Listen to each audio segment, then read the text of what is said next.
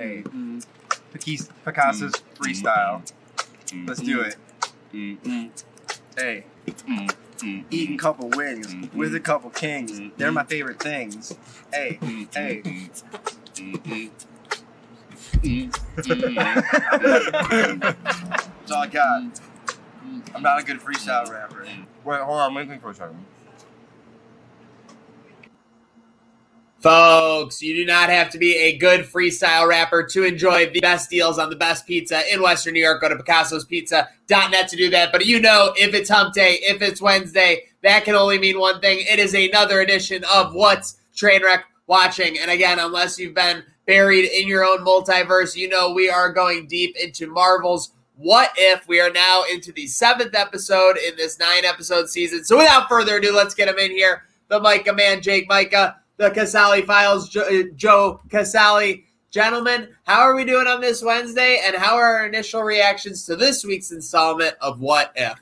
Oh man, we uh, fantastic. Of course, I mean, as we say every Wednesday, it's it's just it's wonderful to be a Marvel fan because each week we get a new addition to the greatness of the Marvel Cinematic Universe. And you know, today I'm just feeling Ragnarok vibes all the way through. I mean, this episode was a hell of a lot of fun. It reminded me a lot of my favorite Marvel movie, Thor Ragnarok, and just you know, a good time all around. So I'm excited to talk about this with you guys. Uh, this episode reminded me how terrified I am of both my mother and my grandmother. Um, yeah, that's pretty much that's that's the, that's what I took away. I was like, scared for something I did to that have I haven't done yet today to get scolded about it later. That's that's what this episode gave me. It was a fun episode though. Um, it, it was definitely a turn from the last couple weeks where we've had mm-hmm. to deal mm-hmm. with some, some, crazy shit.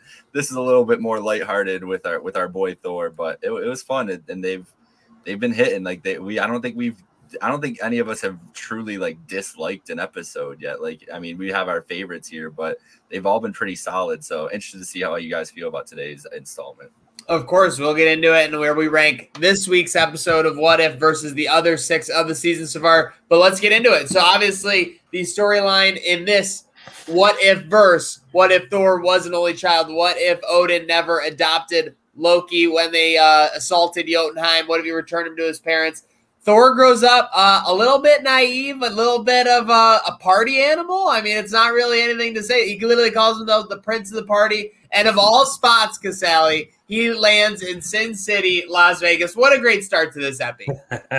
Absolutely. I mean, just like how every episode starts, it, it dives deep into a world of one of our favorite uh, movies. Uh, this time it was 2011's Thor, that, you know, obviously, and I mean, straight off the bat, it started off pretty much the idea of what if Loki and Thor were never brothers? What if Odin never saved Loki from Jotunheim? And I mean, if you really think about it, not even just Thor's history, the first film, but the entire MCU in general, Avengers, all that, it changes the game for everything.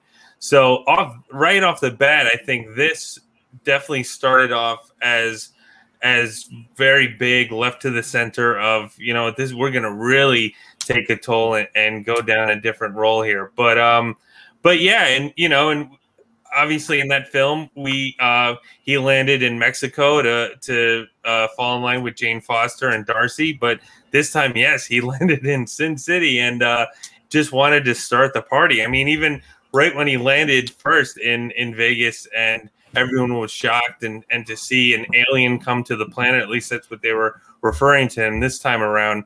Um, yeah it goes to show how thor's attitude has changed you know i mean the history of what thor was going through within that first film was he was you know constantly bickering not really bickering but just having like a kind of duel with his brother when they were kids and then once you know, he got the light side and Loki got the dark side, obviously, in that film. And that kind of really put pressure, not only pressure on him, but just, you know, it, it kind of, he learned a lot having Loki by his side.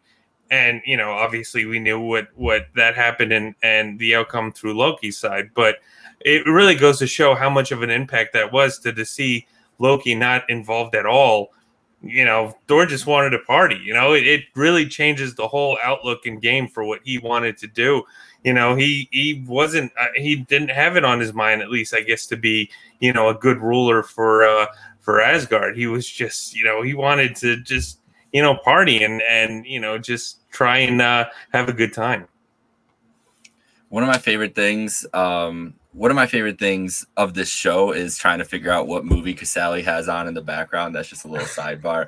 But uh, the, one of my favorite things about this episode was uh, I had a me and my friends had a conversation in a group chat the other day about knowing when to go, knowing when the party's done, knowing when to go home. I don't think Thor's one of those guys. I don't, and it does it clearly he's not one of those guys. He doesn't know when the party ends. Maybe that's I mean maybe everything's just a party with Thor around. I mean he he got pretty much everybody in the universe you know everybody we've seen in the MCU was down it down on Midgard, just having a great old time. I mean, he he seems to be able to uh, bring the people together. But uh, yeah, it was it was an interesting take to see just what Thor would be like. Like Thor was pretty immature in the original Thor movie, but this kind of took it to a whole different level.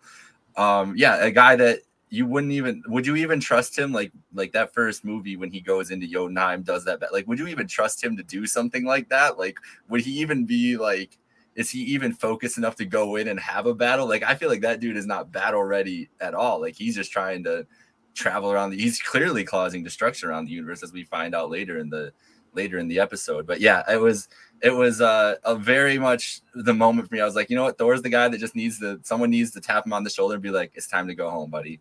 It's time mm. to go hmm. home. Seriously, this episode was all about vibes. You're right. It was it was the vibe of Thor 1 with his naivety and his like selfishness mixed with Iron Man 2 where he just kind of wanted to party and have everyone around and like do party tricks with his superpowers and everything. Very interesting. Yes, yeah, so he gets to he's partying in Vegas. Real quick, who's your guys' uh, favorite one to favorite character to see uh, in Vegas when he brought the whole crew in? Oh man, I'm you know it, I think what was kind of cool too is you really had to pay attention to notice everything. I mean, uh, I love seeing the Grandmaster show up. Uh, you know, Jeff Goldblum was always, you know, a saint, but I mean, I got to also give it to Howard. Howard the Duck. It's just, it's always great to see Howard the Duck. The most underused guy in the MCU, Howard the Duck. I don't know what the I don't remember what the gold people's name are from Gal- Guardians of the Galaxy, but that was the biggest shock to me because they did not seem like mm. they hmm. were, you know, pretty. They didn't seem like they were fun people to be around uh, in that movie, and they were down there having a grand old time with Thor. So I don't remember the gold people say maybe one of you two, maybe not. Um, I'm sure we're gonna see them in Guardians Three with the way that ended. But mm-hmm. yeah, them they were the most surprising by me. And Howard, you you took that one. I mean, we just need more Howard in our lives, especially with Thor.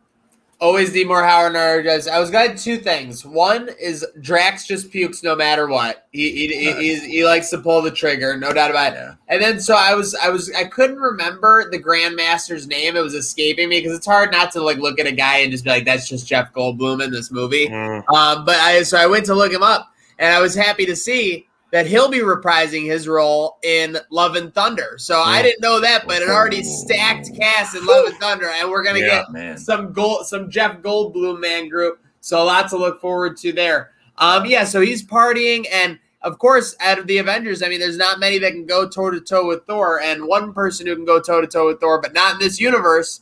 Thor's brother from another mother. All of a sudden, the biggest surprise to me was seeing Loki in full size as a frost giant. I completely suspended that, completely forgot that he like never really truly grew up into his physical form. I mean, it was crazy seeing him and having and seeing them actually be friends, seeing them have a bond was an interesting alternative to what we have. Not to say that they don't have a friendship and a bond, but it's a lot more fleeting in their uh, main multiverse relationship, Casali. Yeah, no, I, I honestly, that was probably the biggest shock and surprise uh, of the episode for me too. Uh, one of the, I mean, honestly, one of the things that I kind of, I didn't have a tough time with, but it was just very like a big choice of like, okay, so Loki is still involved, but he's still a frost giant, which obviously would make sense because Odin never, you know, freed him from uh, from uh, Jotunheim. But to see, you know, that he was, you know, he actually had a big bond with Thor, which again was lovely, and and that only grew, you know, within the films, within like Ragnarok verse and stuff like that, where Loki and Thor were really actually bonding. but yeah, to see it like straight from the start was a bit like, okay, like this is what we're doing, this is where we're going, which again is the power of the show that it shows how much the multiverse really can change things and and lead different stories, and they can play with any idea that floats in their head uh, as far as the writer's side. So I thought that was cool. And I mean, of course, it was great to see Loki, Tom Hiddleston back. Of course, anytime you put him in, like, take my money. You know, I mean, he is that character, whether he's a frost giant or you know the Norse god himself. But yeah, it was it was definitely it was sim- it was I wasn't expecting it, but it was definitely it was a treat. It was nice. I want like a buddy cop Yod like Jotunheim version of Loki and Thor run around the universe together as like big homies. like that's that's what I want. The second I saw that and saw them getting along, I was like, yes, this is what we need. This is what What If is for. Mm-hmm. Give me mm-hmm. like a whole five episode run of them causing some chaos in some foreign planet and getting stuck there and all kinds of shenanigans. I was with it. It was they've they've had good chemistry since the beginning. I mean, that Thor right out of Thor, going back to Thor one, I'll give this point credit to my brother.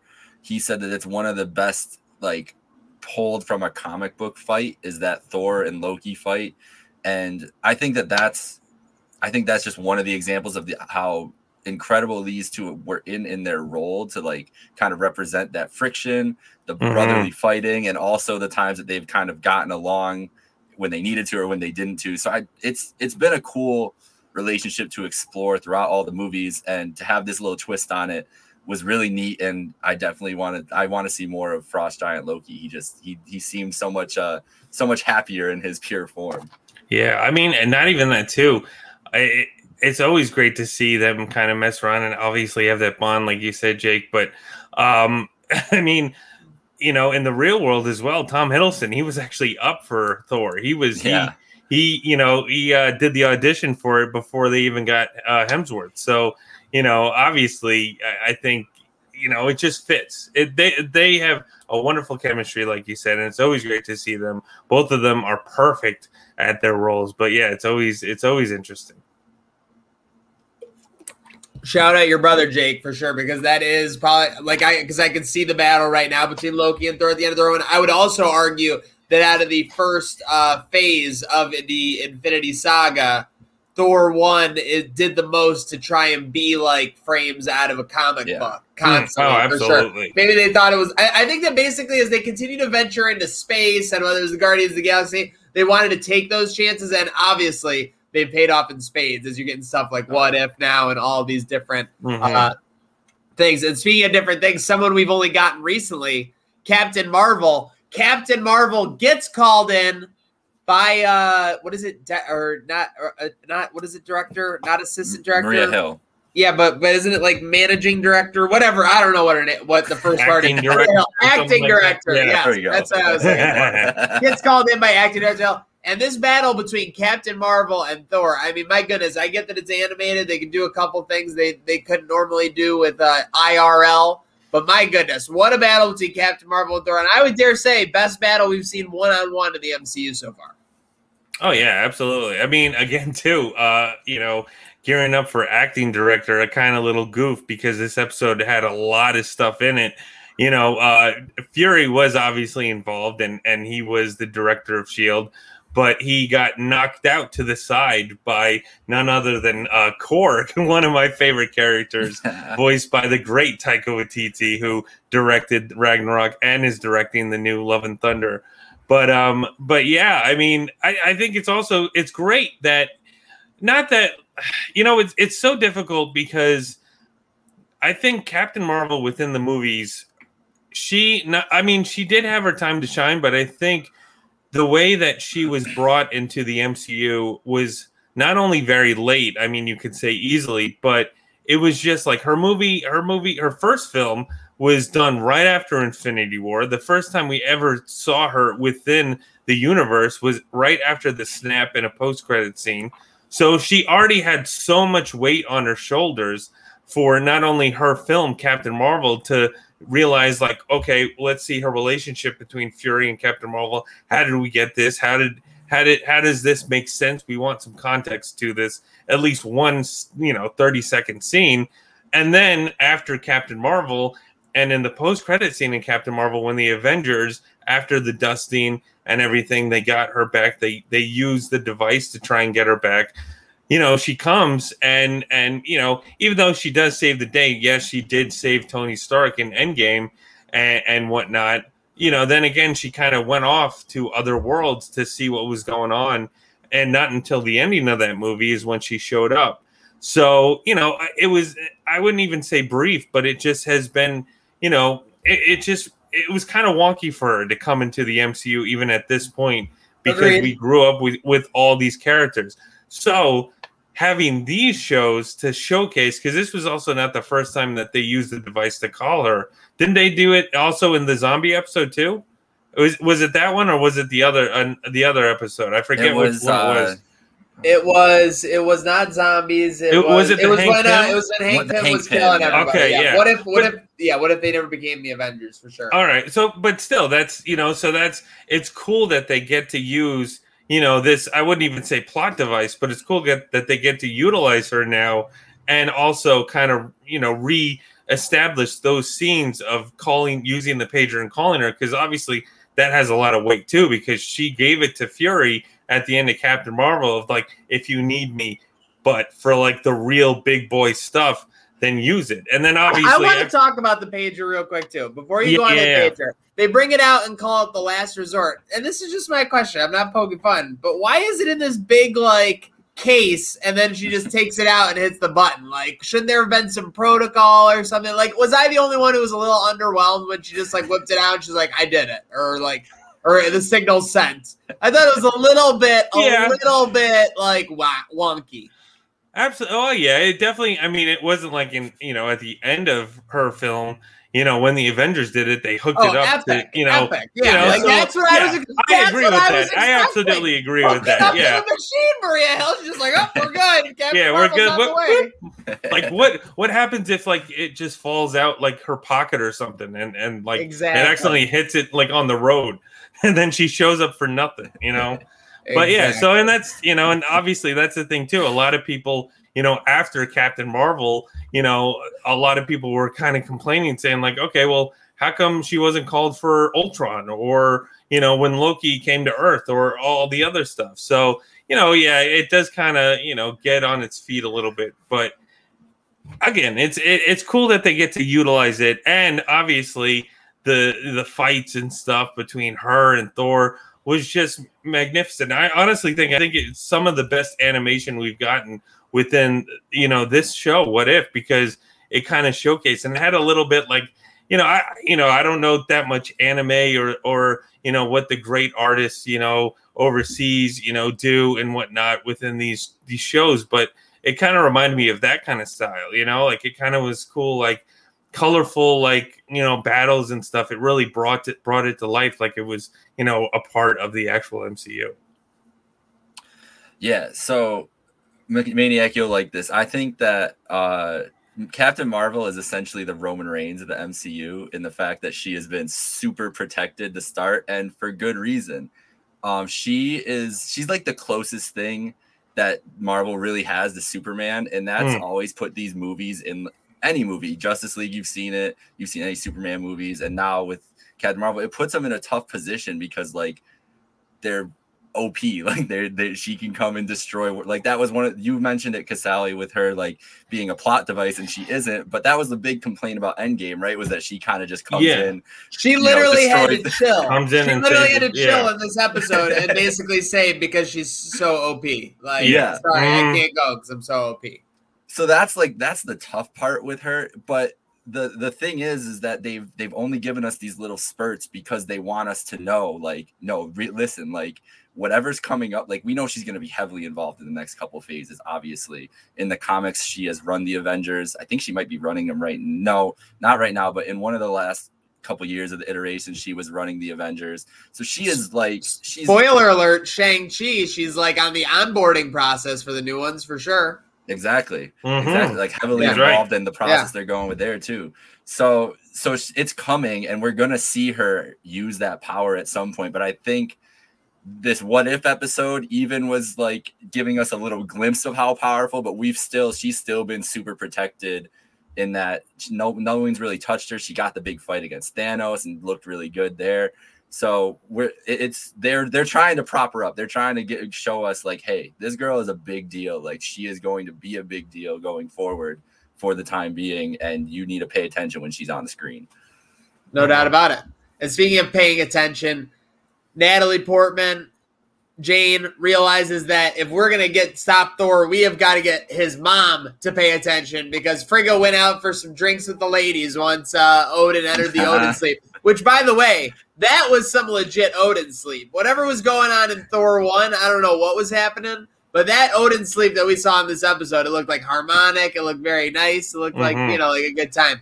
But Thor commits the ultimate dastardly act. He lies to his mother, and she's on the way to Midgard. She doesn't believe him. I mean, what'd you think of this? This is a pretty crazy sequence. You got Thor, who's got all the power in the world, literally can't be defeated, but he's brought to his knees because he's worried about appeasing his mother and making sure that she's proud of him, making sure that she's not upset with him. And he goes to this crazy scene where he, where he basically summons summons the uh, the power of Odin to command everyone to help him because his mom's mad at him. I mean, just a scenario. I think, like you said, Micah, where like this is like what what if was made for. So Thor could scream at everyone on Midgard about his mother being potentially mad at him. Yeah, ahead, no, I mean, uh, yeah, I mean, that's just the. I, I think that's just the power of of you know parenthood. I mean, we've seen it before, whether it's good or bad. You know, good obviously, like I mean, throughout the movies and stuff. Really, fatherhood and motherhood has has been big themes within the films and the show, and bad obviously with what Gamora and and Nebula went through with Thanos. You know, so that really shows the power, uh, you know, of family. That you know, not to sound like Vin Diesel right now from Fast and the Furious, but that's the power of family within these movies. That it really, you know, what what builds these heroes. So the fact that uh, comes in and and literally says Thor, like, no, like, cut it out, stop, like, is really. I mean, she's powerful already. She, you know, she throughout the film, she she had a big big role in, in Endgame, I think. Also, she had a really powerful scene with Thor when they went back in time and Thor got to see her, you know, again because she passed away in, in, in Dark World. So not only she is a big, powerful, you know, you know, God, you know, because some consider a witch, whatnot, within the movies and stuff, but it also it just shows like, you know, I mean, the power of a mother's love and and really, you know, what she she has the power to really get through Thor because Thor wasn't you know he just wanted to do what he wanted to do and that was it. But you know it really took her you know strength to make him stop and realize what you're doing is wrong and you need to you know get everything back to normal and and really be you know the king the leader that you know you were always destined to be. So I thought that was very very powerful I was kind of half expecting like Earth to just still be in shambles. Like I was impressed at the pickup job Thor got because he was calling on the All Father. You know, Oh, yeah. spoiler, and I was like, is the, is he gonna answer? Like he's not gonna help this dude clean up. Like why would he? Why would he do that? That was just a little side note though. Yeah, like everything. I agree with everything you said there, Casali. Um, it's been and really like that's been Thor's the main relationship. Like we thought it was Odin, thought it was Loki, but clearly the that Mhm. the thing that kind of turned him and into how he ended up in being going through the struggles that he was going through at Endgame and everything was losing his mother, and because you know whatever sense of responsibility he felt bringing Jane there and Thor too and everything. So that it was nice to revisit that relationship in Endgame, and really nice to see a very different version of it, but still to see how much those two like care about each other in this universe. Seriously, there was a lot of carry on. I yeah, I was thinking that when he was spinning the hammer around and he needed to clean up, that like I was thinking about Thor one when he was explaining the hammer, how it could be used to like construct or like help or stuff. Mhm. Like it wasn't always a weapon of destruction or Hmm. whatever. But I was surprised we didn't see it there. So obviously we get the falling action of the episode. We get Thor. So Frigga arrives and like Thor is like having like an outdoor lecture, like 301 class. It was pretty unbelievable. Uh, Marvel pretty funny with that sequence. Um, and yeah, I thought you know just looking at the couple of scenes they gave Thor and Jane Foster in this episode, honestly, and we discussed this in the pre-show, better job of uh, the romance they did in the three films. oh yeah I mean well From my so- opinion. I, well, yeah, I, I, honestly I agree with that too, and and you know it, it's kind of because I mean the film side also was a little too uh, crazy. I mean, I think uh, you know I'm I'm about to get really nerdy here, but um, obviously you know Thor came along, Kenneth Branagh you know came in and directed it, and um, you know a, hired Natalie Portman and hired Hemsworth as Thor, and and that was they built their relationship and then Thor 2 comes along, Dark World. Now, uh, one of the directors that was actually signed up for Thor 2 was none other than Wonder Woman's Patty Jenkins. Yeah. She actually had the reins for a little bit. And um, I don't know whether it was, I mean, that I'm a little fuzzy. I don't know whether it was the script uh, discrepancies or whatnot, but she ultimately let go of the project. Um, and from what I understand, Natalie Portman was a huge supporter of having Patty Jenkins on because this was also way before she blew up with Wonder Woman, but you know, she still had a bunch underneath her belt, Monster and whatnot. So I think Natalie Portman was a big supporter of her, at least from what I hear.